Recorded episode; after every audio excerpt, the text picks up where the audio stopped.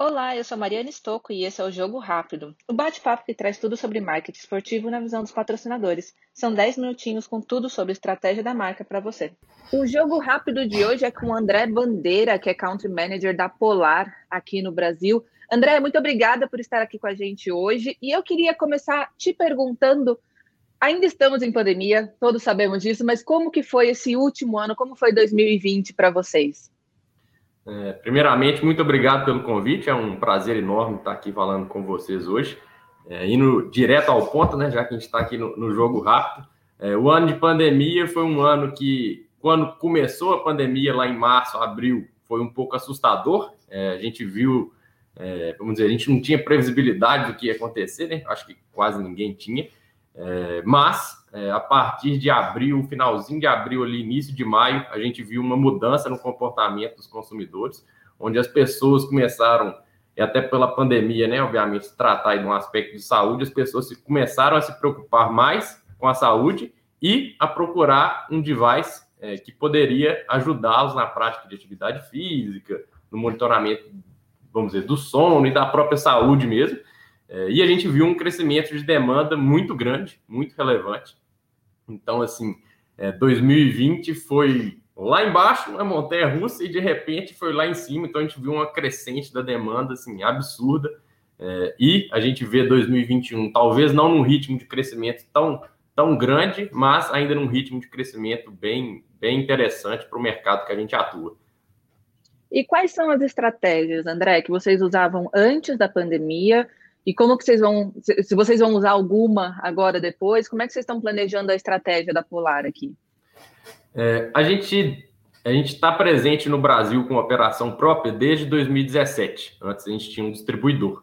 É, e uma das coisas que é um dos pilares que a gente tinha desde o início da operação era um foco grande no e-commerce próprio. Então, essa virada de chave que teve para muitas empresas durante a pandemia, a gente meio que já estava praticando ela desde 2017. Então a gente teve uma, vamos dizer, a gente passou pela, pelo esse início de pandemia e pelo, por essa mudança de uma forma mais fácil, porque a gente já estava estruturado de, dessa forma.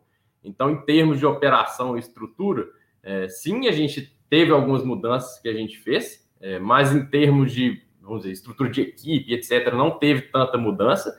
É, porém, olhando assim o mercado como um todo, a gente viu os lojistas, né, os revendedores aí é, sofrendo bastante por terem boa parte das vendas concentradas nas lojas físicas, porém é, a gente vem fazendo um trabalho junto com eles para nessa vamos dizer nessa maturação que eles estão passando. Então assim a gente tem ajudado até alguns revendedores a se digitalizarem mais.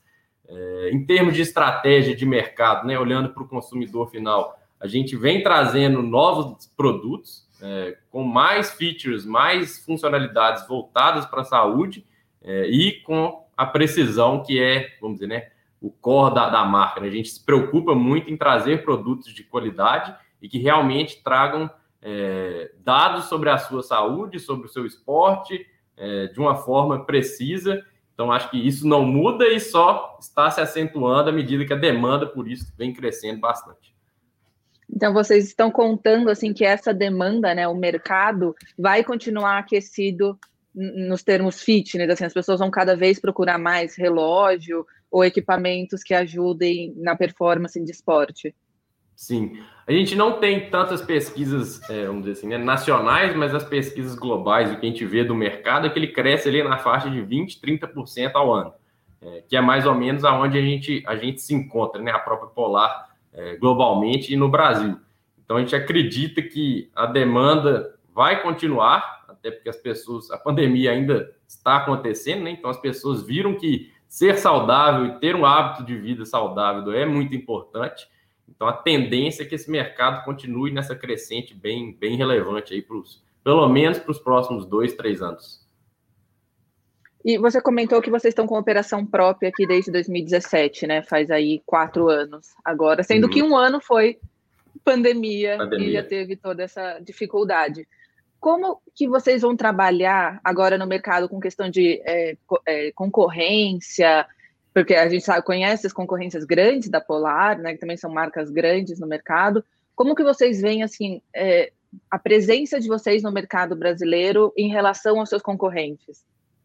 É, hoje em dia, né, se a gente olhar os concorrentes diretos, é, a gente é um dos poucos que tem operação própria, a maioria deles estão com distribuidores.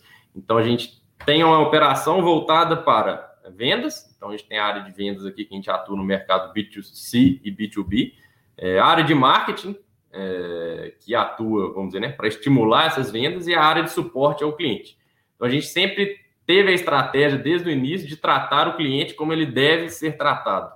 Então a gente tem essa preocupação muito grande de continuar fazendo esse trabalho é, e se diferenciar, além dos produtos, né, se diferenciar em, oferecer um serviço e uma experiência do cliente cada vez mais positiva, evitando, é, por exemplo, né, a gente tem uma preocupação muito grande em, em garantir é, em todos os canais de venda um preço uniforme, é, evitar com que com que aconteça, vamos dizer, né, esses, é, acontece muito no nosso mercado, né, essas pessoas que compram um relógio lá fora, revendem aqui, sem ser, vamos dizer, né, esse gray market aí, que ele atua vendendo e praticando um preço, e aí o, o consumidor acha que ele tem direito à garantia, então gera um, uma experiência do cliente bem negativa. A gente vê que algumas marcas não se preocupam com isso e tem um, um pós-venda não tão satisfatório. Eu acho que uma das estratégias principais para a gente vamos dizer, né, bater de frente aí, continuar nesse ritmo de crescimento, é ofertar um serviço e uma experiência do cliente o mais é, positivo, mais positiva possível. E, e, em termos de comunicação, vocês têm uma relação muito direta com o consumidor final, tanto pela, pelo uhum. próprio site de venda e com os revendedores também, né, com as lojas. Como que vocês uhum. trabalham essa parte de marketing, de comunicação com o cliente final? seja por campanhas em redes sociais, seja com influenciadores? Como que vocês fazem essa presença? É, nossa estratégia ela é bastante digital desde 2017. Então a gente tem um grupo aí de que a gente chama de embaixadores, né? Desde atletas de alto desempenho, é, como o Thiago Vinhal, a Bia Neres, é, até os, os influenciadores, vamos dizer assim, é, que são parceiros, a gente tem uma, uma relação de longo prazo, então eles é, são, vamos dizer assim, né, pode ser considerado um canal de comunicação com os nossos clientes, porque a gente realmente seleciona essas pessoas é, e trabalha com eles. Tem gente que a gente está trabalhando desde o início da operação, então a gente acredita nessa relação de longo prazo para mostrar para quem segue né, que, que, o, que aquela pessoa ela realmente gosta da marca e que ela tipo, não está ali vendendo qualquer coisa por um vendendo post, entendeu? Essa não é a nossa ideia. É realmente gerar uma, uma relação de confiança entre esse embaixador, esse parceiro e os seus seguidores. Então, essa é uma estratégia. A gente tem os nossos canais próprios, né? É, principalmente o Instagram, onde a gente tem uma interação muito grande com os usuários. É, e a gente tem também os nossos canais próprios de atendimento ao cliente, como a gente atende os clientes pelo WhatsApp, etc. E a gente vê que, por ser um produto aí de valor agregado alto, né, é, comparado com outras indústrias, é, existe uma necessidade e até um suporte para o cliente conseguir usar, é, vamos dizer, tirar o melhor que ele pode do, do produto. É, então, esses são os, vamos dizer, os principais formas de comunicação e, voltando aí, né, reduzindo a pandemia ou até acabando o ano que vem, se Deus quiser, a gente pretende estar presente mais em eventos e ter um contato realmente direto ali, presencial com os clientes, que a gente vê que é, o digital é importante, mas o presencial mais o digital é o, é o, cenário ideal que a gente enxerga. Então, a ideia é continuar a presença ali no, no digital, através dos, dos embaixadores, dos parceiros, e também é, estar presente em eventos, em congressos, enfim, é, fazer esse mix e, vamos dizer, estar presente na vida dos consumidores e da, dizer, dessa comunidade relacionada à prática de atividade física, ao esporte de alto rendimento. E, assim, é uma percepção minha, tá? É, uhum. Esses relógios, é, eles são muito voltados a esportes individuais, até certa maneira, né? Seja corrida, ciclismo, triatlon, você falou da Bia Neres, do, do Thiago uhum. Vinhal, como que vocês veem para trabalhar é, a marca também para esportes coletivos? Tem, uhum. essa, tem esse foco também? Sim, hoje em dia, como eu mencionei ali anteriormente, a gente tem uma atuação B2C. É, nela a gente comercializa os relógios, ciclocomputadores e sensores cardíacos. É, e os canais de venda são ou o nosso e-commerce próprio, ou os revendedores, como Centauro, Decathlon, Baiar em São Paulo e os regionais. E a gente tem uma atuação B2B onde a gente tem duas soluções. Uma é o Polar Team Pro, que, que é isso? Não sei se você, acompanha aí futebol, mas os jogadores, às vezes, acabam o jogo, eles tiram o uniforme e eles estão usando ali um colete ou até a própria cinta cardíaca.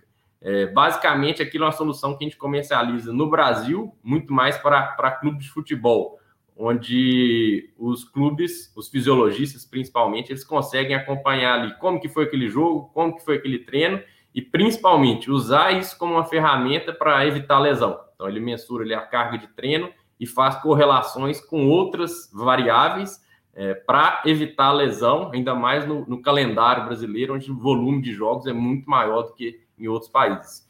Outra atuação que a gente tem é o Polar Club, onde a gente é, está presente em várias é, redes e academias e boxes de crossfit, onde é possível fazer uma aula é, em grupo baseada em frequência cardíaca. Então, por exemplo, a Bodytech é um dos dos parceiros nossos. Ele tem lá o que eles chamam de cardio burn, que basicamente é uma aula voltada para a queima de caloria. Então você usa ali o sensor ou o próprio relógio durante a aula e você consegue ver a sua informação de frequência cardíaca direto num telão.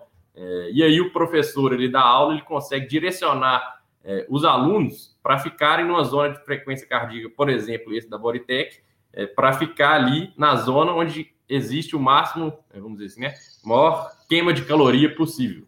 É, então, essas são as soluções que a gente oferta para o mercado, é, meio que vamos dizer assim, né?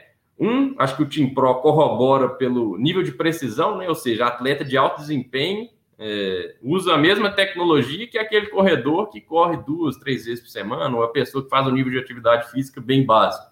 Então, é a mesma tecnologia, é o mesmo nível de precisão. E o clube vem como, vamos dizer, né, um canal ali onde a gente consegue conversar com o nosso público-alvo é, e através dessas duas soluções, a gente consegue também, vamos dizer, diluir um pouco o risco de não ter uma dependência 100% do canal é, B2C.